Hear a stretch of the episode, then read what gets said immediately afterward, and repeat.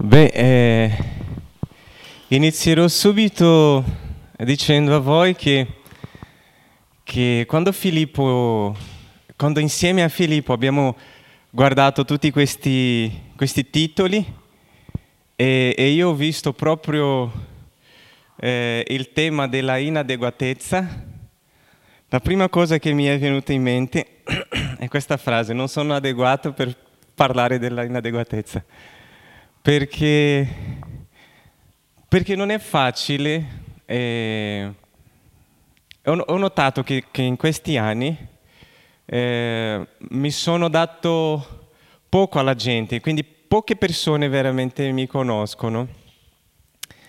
E, ed è vero anche che a volte quando uno mi vede dice guarda che Silvio è tranquillo, lì davanti riesce a parlare, e, e tutto quanto, però io credo che se c'è una persona che ha avuto una lotta, una battaglia tremenda eh, contro questo senso di inadeguatezza eh, è qua davanti a voi. E quindi mi, mi è tanto al cuore parlare di questo argomento, anche se non sono adeguato hm, per parlare. No, non scherzo, eh?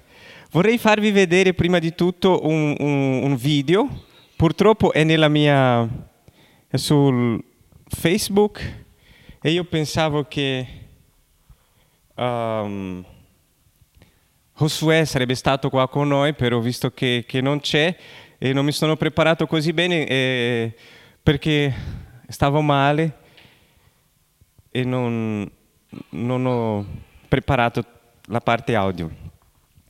Ma vi faccio vedere questa, questa persona. Da lontano credo che, che riuscirete a vedere. Guarda.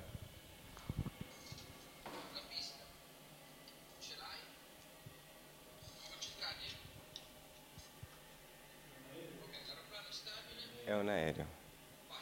È un Boeing.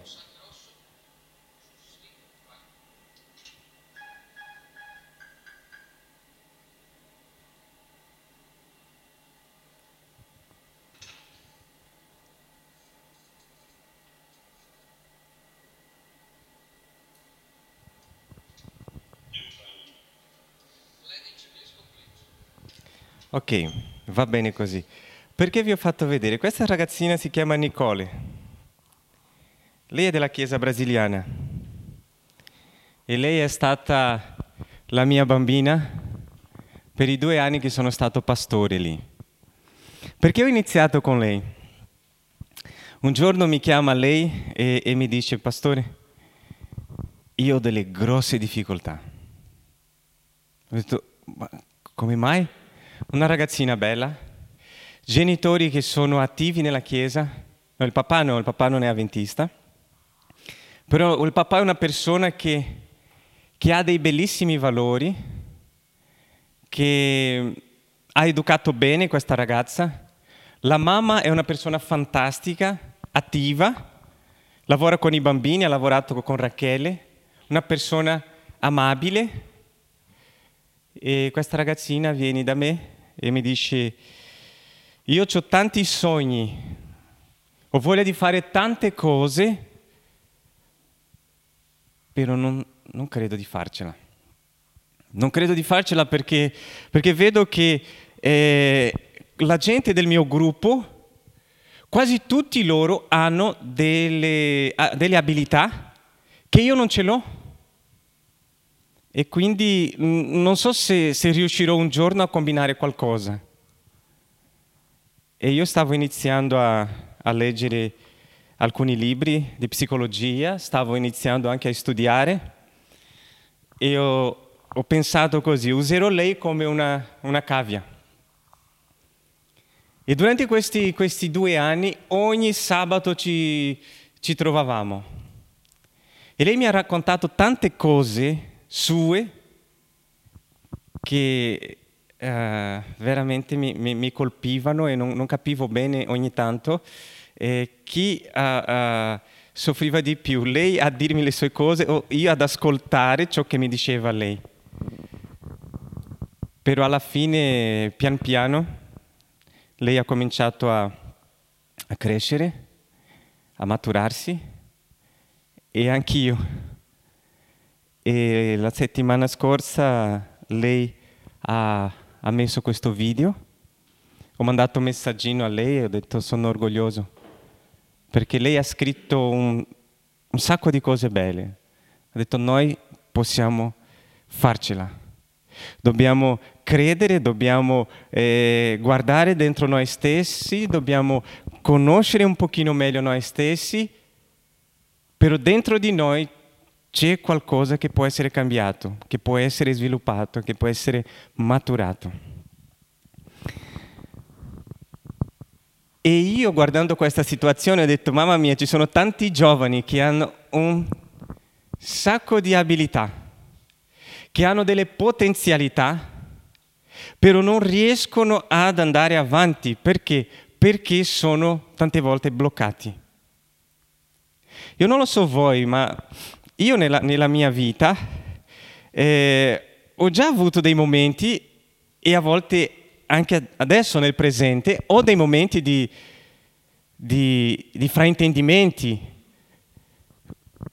In che senso? Quando le persone mi guardano o quando io guardo le persone, momenti di frustrazioni, quando io aspetto eh, o quando io spero di essere in grado di, di, di combinare qualcosa di positivo e a volte non ce la faccio, ma provo anche frustrazioni quando qualcuno che io spero qualcosa e, e a volte non, non, succede in quella man- maniera.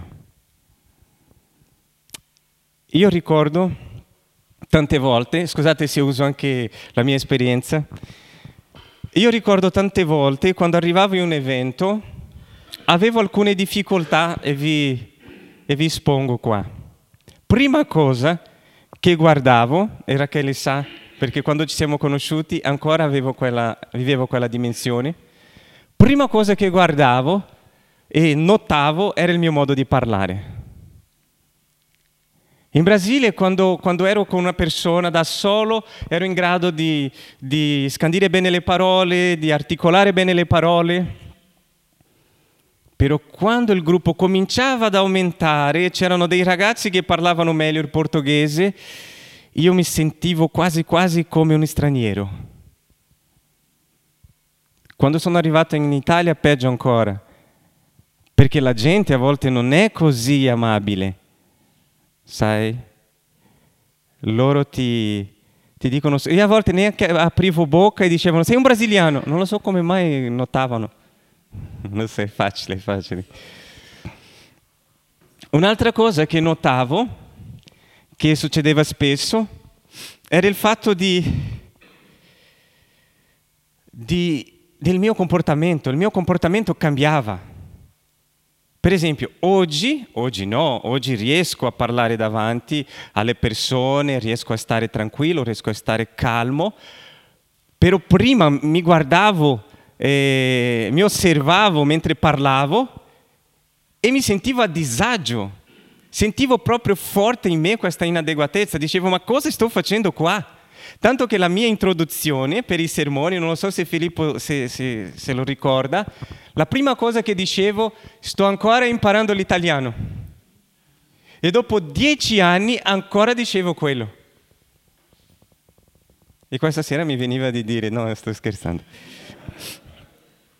Quindi notavo nel mio modo di parlare e sentivo questa inadeguatezza nel mio modo di comportarmi sentivo questa inadeguatezza e nel mio modo a volte di vestirmi.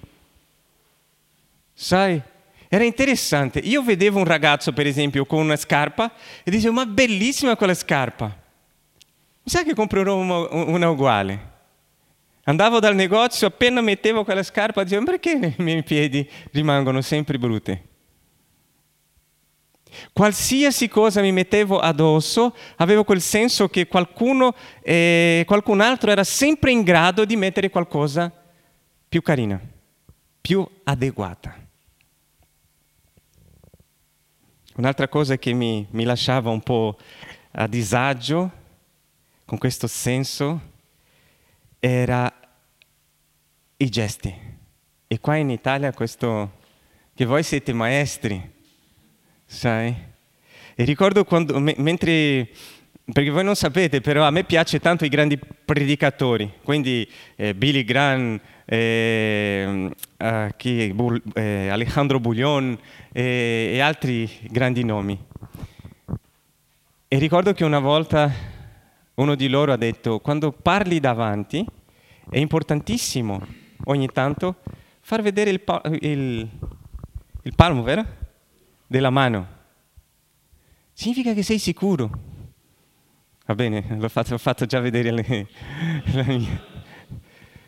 Quindi ci sono dei gesti che a volte uno compie in un modo naturale, però io vedevo che anche notavo che mentre parlavo ero, ero sempre con le mani, perché, perché provavo anche disagio, non so esprimermi con i gesti.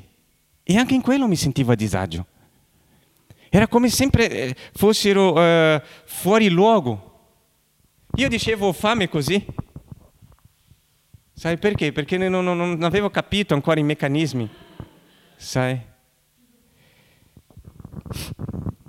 E quindi non, non è facile gestire queste, queste situazioni comportamentali, eh, di gestualità, il nostro modo di presentarci mi sentivo sinceramente, vi dico, inadeguato. Mi sentivo inadeguato. La inadeguatezza nasce proprio...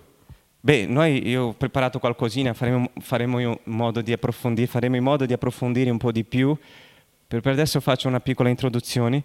Eh, io ho notato che questa inadeguatezza proveniva da, da un paragone, da una comparazione che di solito facevo della mia persona con gli altri. Però io ho notato una cosa, perdevo sempre. Io posso studiare, posso approfondirmi, posso leggere un sacco di libri e posso presentarvi forse eh, anche in un modo eh, apparentemente brillante, però quando forse la Deborah viene qua davanti, no, lei è cento volte, lei fa il 100%, io il 2% perché ancora sto, sai. Gli altri hanno sempre il vantaggio.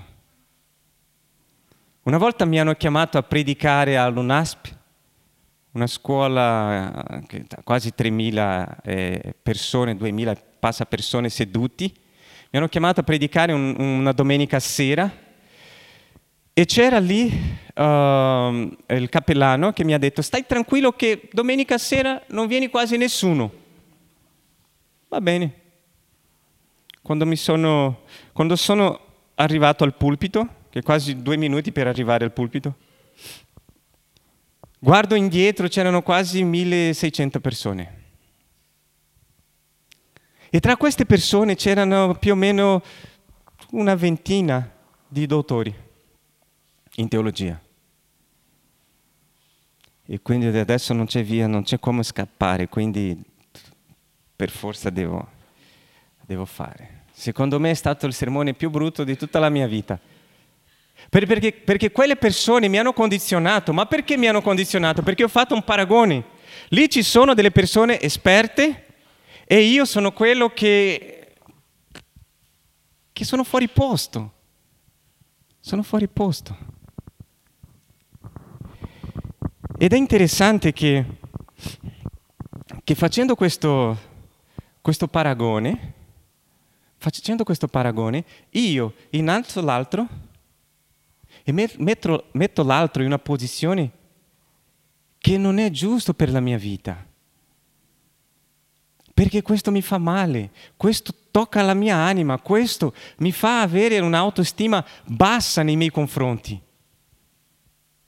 Anche perché quando tu parli di, di, di inadeguatezza, già nella parola inadeguatezza, è quasi quasi che di lì si, tu, tu puoi, puoi notare che c'è qualcosa di adeguato,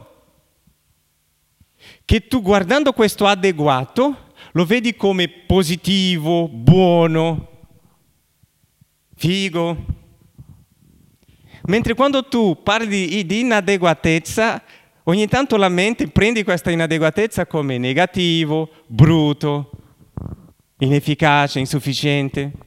E proprio questo la, la inadeguatezza, eh, proprio queste parole definiscono la inadeguatezza. Questa mancanza, non essere all'altezza, inefficacia, insufficienza. E a volte uno si sente veramente così, ma come ho detto, a volte questo ferisce la tua anima, ferisce eh, te stesso e a volte non è facile convivere eh, con questa situazione. E peggio ancora, quando questa inadeguatezza diventa cronica. Perché quando diventa cronica, e lì appaiono la depressione, lo stress e come ho già detto, la bassa stima di, ste, di, di te stesso. E ci sono due dimensioni su cui inizieremo, inizierò a, a parlarvi. Non lo so se volevo sedermi, però va bene. Eh, ci sono due dimensioni che ho notato. Ancora sto, sto, sto usando la mia esperienza, va bene?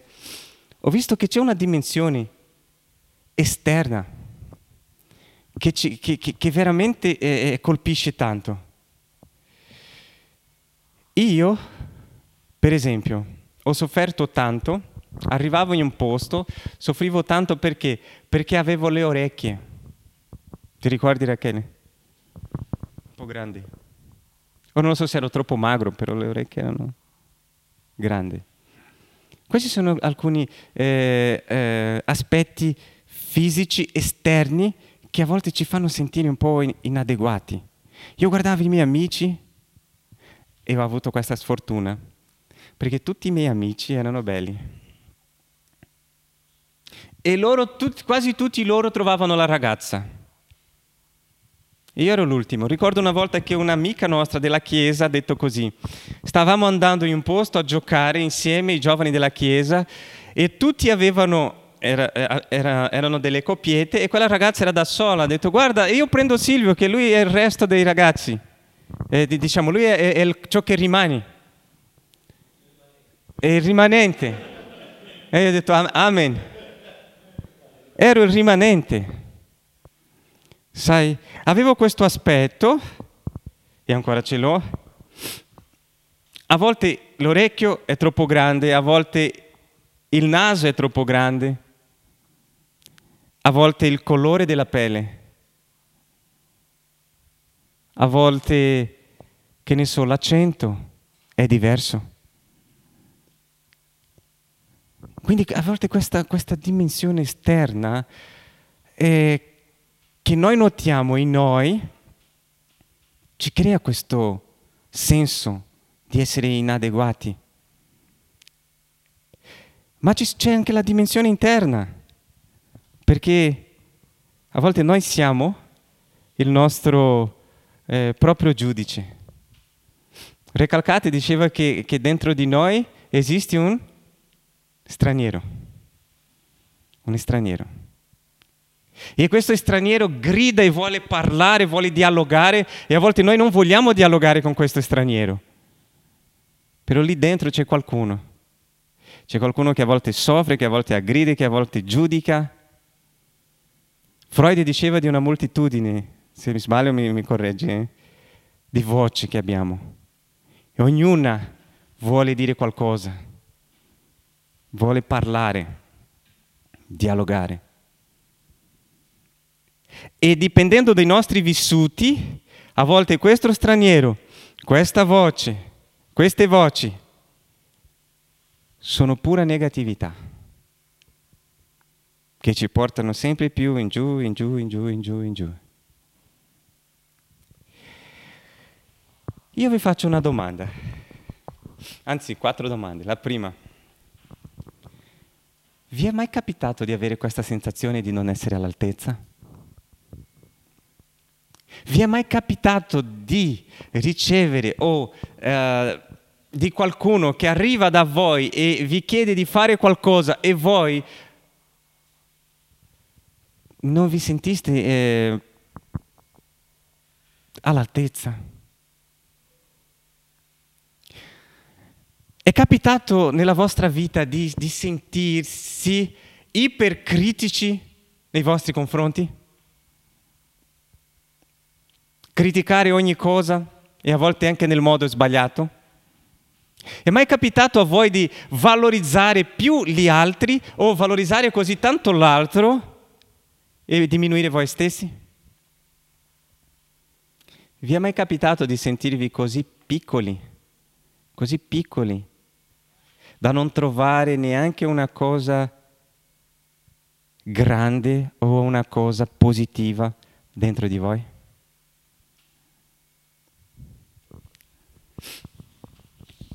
C'è un, eh, due psicologi, Jeff Young e Janet Klosko, che loro affermano che l'inadeguatezza è una trappola mentale e questa trappola mentale è una dimensione in cui la nostra mente vive, una, è una dimensione che, che è fissa nella nostra mente. Noi vediamo una cosa, pensiamo a quella cosa e portiamo quella cosa tante volte per quasi tutta la nostra vita. No, io so che ho le orecchie grandi, quindi sono brutto, quindi cosa posso fare? So che farò l'esame di Nuovo Testamento, so le mie capacità intellettive, quindi so che non ce la farò. Sai? Sono pensieri fissi, sono sentimenti fissi, sono percezioni che abbiamo fisse e che diventano veramente una trappola. Perché a volte tu hai delle abilità fantastiche, delle potenzialità, ma sei bloccato. Perché c'è questa, questo meccanismo che ti blocca, questa trappola mentale.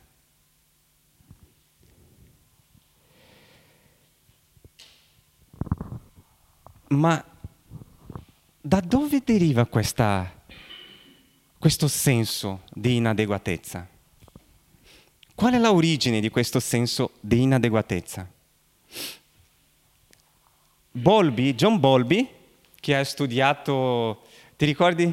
Eh, John Bolby ha studiato eh, praticamente, lui era un psicanalista e come psicanalista di, di solito i psicanalisti valorizzano o la stragrande maggioranza, valorizzano tantissimo ciò che è il vissuto, eh, l'esperienza vissuta del bambino da quando era piccolino fino all'età adulta. E John Bowlby diceva che ci sono due eh, dimensioni fondamentali che, che danno origine a questa inadeguatezza. Una è innata, che ci sono pochissimi studi e anche complessi, non sarò io a, a spiegarvi, perché veramente eh, ho cercato di, di, di di capire però sono termini troppo tecnici, ma c'è una che praticamente il 90% delle cause di inadeguatezza partono di lì. È l'ambiente. L'ambiente. L'ambiente in cui sei cresciuto. E principalmente in questo ambiente, John Bowlby dice così, che questo ambiente la persona principale che ha retto questo ambiente è il nostro caregiver, che è la persona che ha preso cura di noi, di te. E quindi se questo caregiver ti ha dato amore, protezione, importanza, sicurezza, tu cresci con una visione sicura, positiva, diventi una persona amabile, diventi una persona empatica, diventi una persona eh, che è in grado di interagire con gli altri.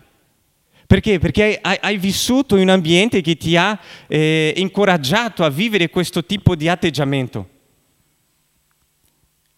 Ma se, se tu, se tu non sei stato amato, se tu non sei stato coccolato. Ah, solo per dirvi, un abbraccio materno, guarda il potere che ha. Eh, potevo fare una lista di, di tante cose, ma parliamo, parliamo solo dell'abbraccio materno. Perché? Perché anche questo è stato un pochino eh, mancante nella mia vita. Solo per dirvi, non ho mai e mai ricevuto un abbraccio del mio papà. Mai. L'unica volta che ho sentito il corpo del mio papà, l'odore del mio papà, avevo già più o meno 32 anni, che io l'ho preso, l'ho abbracciato e ho sentito che sentivo una roccia, sai, lui non ce, non ce la faceva, non sapeva come, ma nemmeno io, nemmeno io. L'abbraccio di una mamma, di una madre, ha un effetto analgesico, riduce la percezione del dolore Sentite questa, John Bowlby dice che ha un effetto analgesico, riduce la percezione del dolore, riduco, riduce lo stress e migliora lo sviluppo neurocomportamentale. Quindi soltanto l'abbraccio fatto in un modo adeguato può dare già tanto a un bambino. E un bambino a cui è mancato questi atteggiamenti diventa un bambino fragile. Ed è lì, ed è lì che nasce e si manifesta questa uh, autostima bassa. Perché il bambino comincia a guardarsi come qualcuno che non merita di ricevere amore, che non può essere amato il bambino ha la tendenza a isolarsi o a volte eh, qualsiasi tipo di, di, commento, di parole tocca quella, quel bambino perché è fragile. Io ho vissuto questo in prima persona e grazie a Dio pian piano mi sto liberando di tutta questa spazzatura emotiva. Però, però non è semplice. Quindi abbiamo queste, queste due figure, sicura, una figura sicura, sicura, che è stata cresciuta in un modo sicuro, che ha, ha avuto, eh, si è sentito importante, che si è sentito protetto, e abbiamo questa figura fragile, che, che, è, che è, stata trascurata, che è stata trascurata, che, che, è stata amata, e, o a volte amata ma in un modo sbagliato. E come si manifesta questa, questa, questo senso di inadeguatezza? Come vi ho detto, prima di tutto non, questo non desiderio di, di, dei, dei, rapporti interpersonali. Sai? Quella persona che sì, ce la fa a parlare un pochino, di stare insieme, però preferisce stare da solo. Perché ha questa difficoltà? Perché sa che non eh, sarà in grado di riempire ciò che l'altro aspetta. Quindi preferiscono tenersi fuori della, de, delle relazioni. Di solito loro trovano il loro gruppetto, che di solito anche è un gruppetto piccolo, che praticamente sono persone che sono rassicuranti e di solito queste persone sono i familiari più stretti. E quando loro cercano di confrontare le altre persone, vivono quasi sempre questa sensazione di non essere visti e di non essere considerati. Mm? Perché succede questo? Perché loro hanno questa idea fissa, come dicevo all'inizio, che loro non hanno niente da dare agli altri perché perché praticamente non sono quasi nulla. Chi si sente inadeguato può, prima di tutto, aver paura di sbagliare. E io vi dico una cosa, sbagliare è una... purtroppo è un'azione normale per lo sviluppo non è che farai sempre la cosa giusta, quindi sbagliare è una cosa normale e, e, e anche naturale. Perché sbagliare, sbagliare è un processo interno al processo di apprendimento. Quindi se sbaglio, cosa posso fare? Ma non è facile arrivare a questo.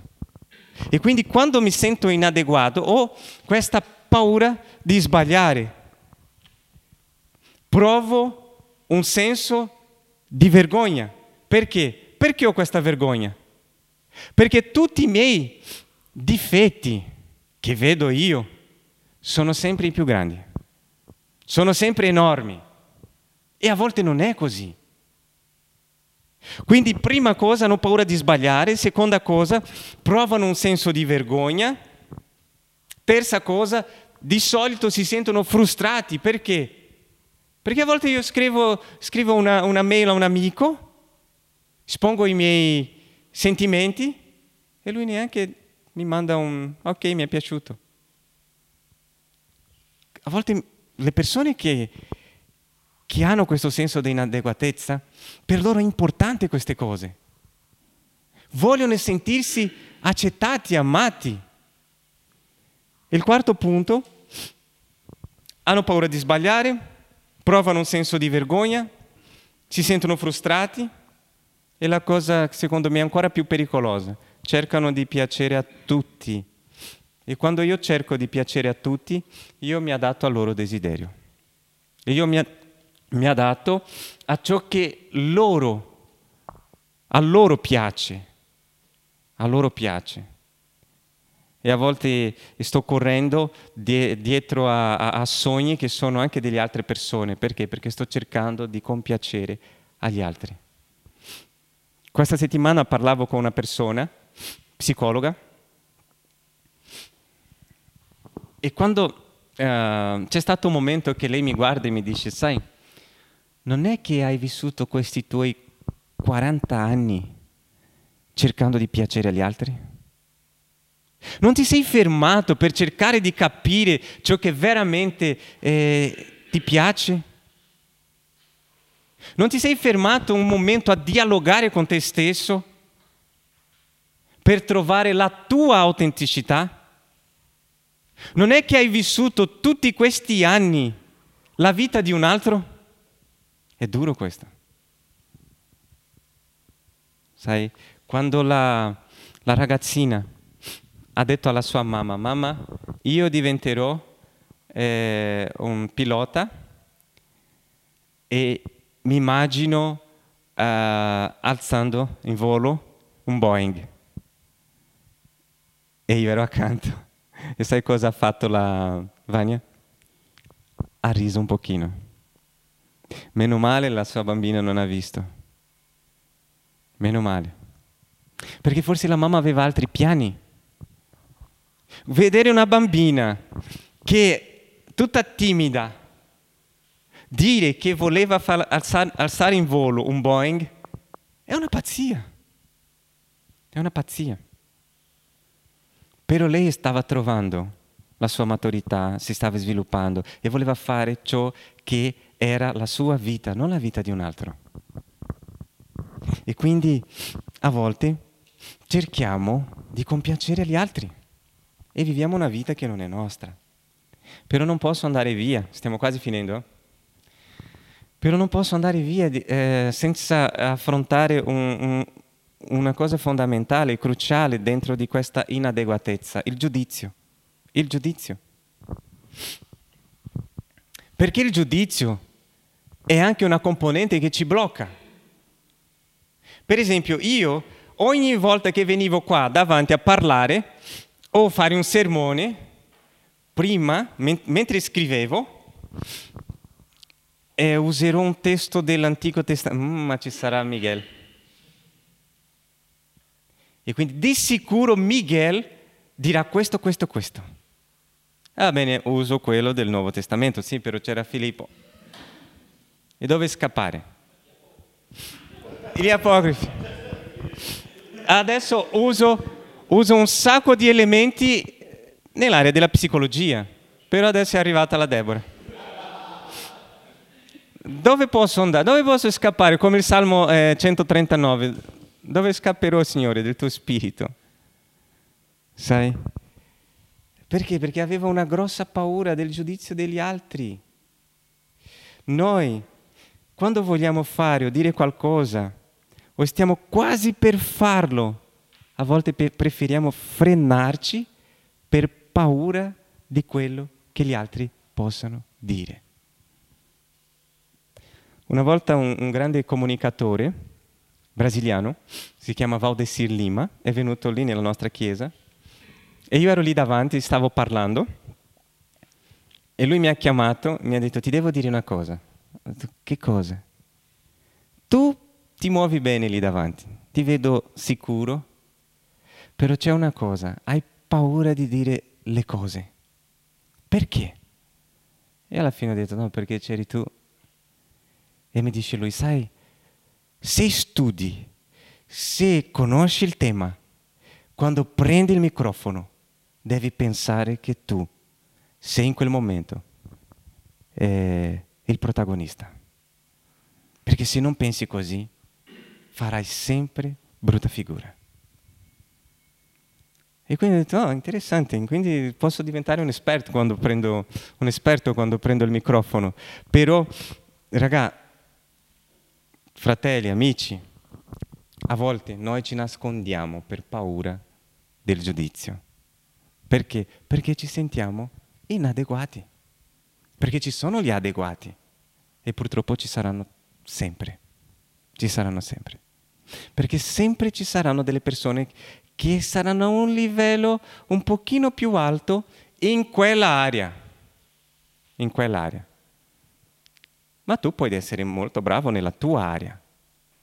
Non siamo in grado di essere bravi eh, in tutto e per tutto. A volte c'è questa paura di, di, essere sciocchi, a volte anche stupidi, però non è sempre così. Eh? E un'altra cosa che vorrei, vorrei sottolineare, succede questo perché, prima di tutto, perché ci freniamo? Perché non vogliamo essere giudicati, ma al contrario, vogliamo una cosa che è primaria nell'uomo. L'uomo vuole sempre essere accettati, accettato, amato. Noi desideriamo questo, vogliamo essere apprezzati, come più o meno quello uomo eh, che il piccolo principe vid- visita pianeta, eh, in un pianeta molto piccolo, il vanitoso. Il vanitoso ha bisogno di essere riconosciuto, ha bisogno degli applausi, perché solo così lui si sentirà bene. E a volte noi siamo bloccati in questa trappola. Perché? Perché pensiamo che e abbiamo questa necessità dell'accettazione e dell'amore. E come posso superare tutto questo? Come po- posso superare il senso di inadeguatezza? Io comincio già a dire a voi una cosa, è molto difficile. È molto difficile.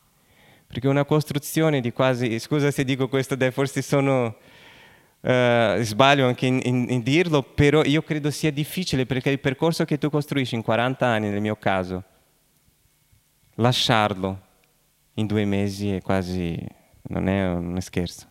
E vi dico altro. De Melo.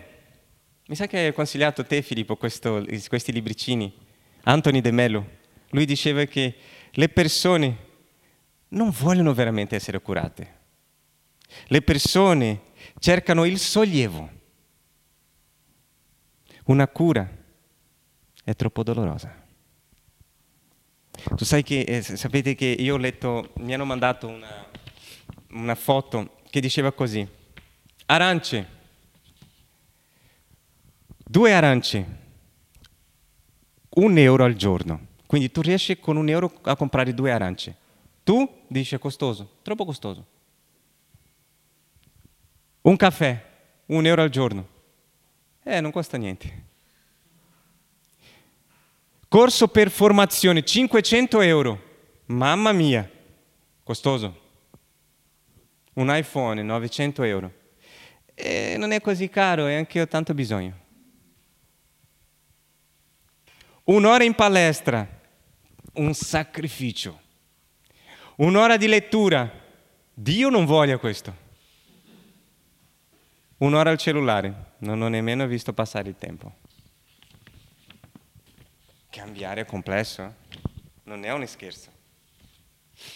Ma per cambiare, la prima cosa che noi dobbiamo fare, investire su una profonda conoscenza di noi stessi. Sai, questa mia amica psicologa che dicevo a voi, mi diceva Silvio, comincia a notare come tu ti senti quando sei sotto pressione, quando hai vergogna, quando hai paura. Comincia a sentire il tuo corpo. Io ricordo quando venivo qua davanti e il mio cuore, tu, tu, tu, minimo, eh, i primi 15 minuti ero per svenirmi. Stavo, eh, ero sempre eh, eh, stressato. È difficile osservarsi, um, come posso dire, cercare di, di, di, di sentirvi, cercare di, capire i meccanismi del nostro, uh, delle nostre emozioni. Non è facile, non è facile. E peggio, peggio ancora è prendere il comportamento adatto a quella e quell'altra situazione. È più difficile ancora, però non è impossibile. Quindi la prima cosa, una profonda conoscenza di noi stessi. Seconda cosa, soffermarci, ma veramente soffermarci sulle nostre emozioni. Terza cosa, accettare. Accettare tutto ciò che è stato negato quando ero un bambino. Io non ho avuto abbracci quando ero un bambino. Ho questa difficoltà ad abbracciare la gente. Però sto lavorando Rachele la mia cavia e anche voi, perché voglio, voglio imparare, voglio crescere. E forse anche voi avete questa difficoltà o avete un'altra difficoltà che vi è stata negata da bambini. Se iniziamo, anzi, ho una frase anche qua di De Melo, una vita inconsapevole è una vita meccanica, non è umana. Quindi acquistare la consapevolezza, conoscersi è importante, se no saremo solo delle macchine, con un sacco di meccanismi, con un sacco di automatismi che per quella situazione uso questo, per questa uso questo, per questa uso, uso questo tipo di comportamento. E faremo sempre così durante tutto il percorso della nostra vita, senza, senza a volte riuscire ad essere ciò che immaginiamo davvero o ciò che desideriamo essere. Bene? E finendo, dobbiamo anche, guardando noi stessi, dimenticheremo anche un pochino gli altri. Perché questo è uno dei grandi difetti degli esseri umani. Io voglio cambiare, però prima tu devi cambiare. E, e sai la cosa peggiore? Che se l'altro cambia, non è che sarò felice, non è che veramente avrò la felicità. Io guardo i ragazzi e, e a volte loro mi dicono, Filippo, se la scuola cambiasse questo, cambiasse quell'altro e questo e anche quello, allora sì sarò più... Non è vero, non è vero, non è vero. Io conosco persone che stanno nei posti più brutti di, piane- di questo pianeta e sono sereni. Sono sereni. Il cambio non parte dagli altri, il cambio deve partire da noi stessi. Noi dobbiamo metterci per primi in discussione. Ok? Quindi alcuni consigli per voi, per per terminare. Il primo, quando ti senti giudicato, prova a rilassarti.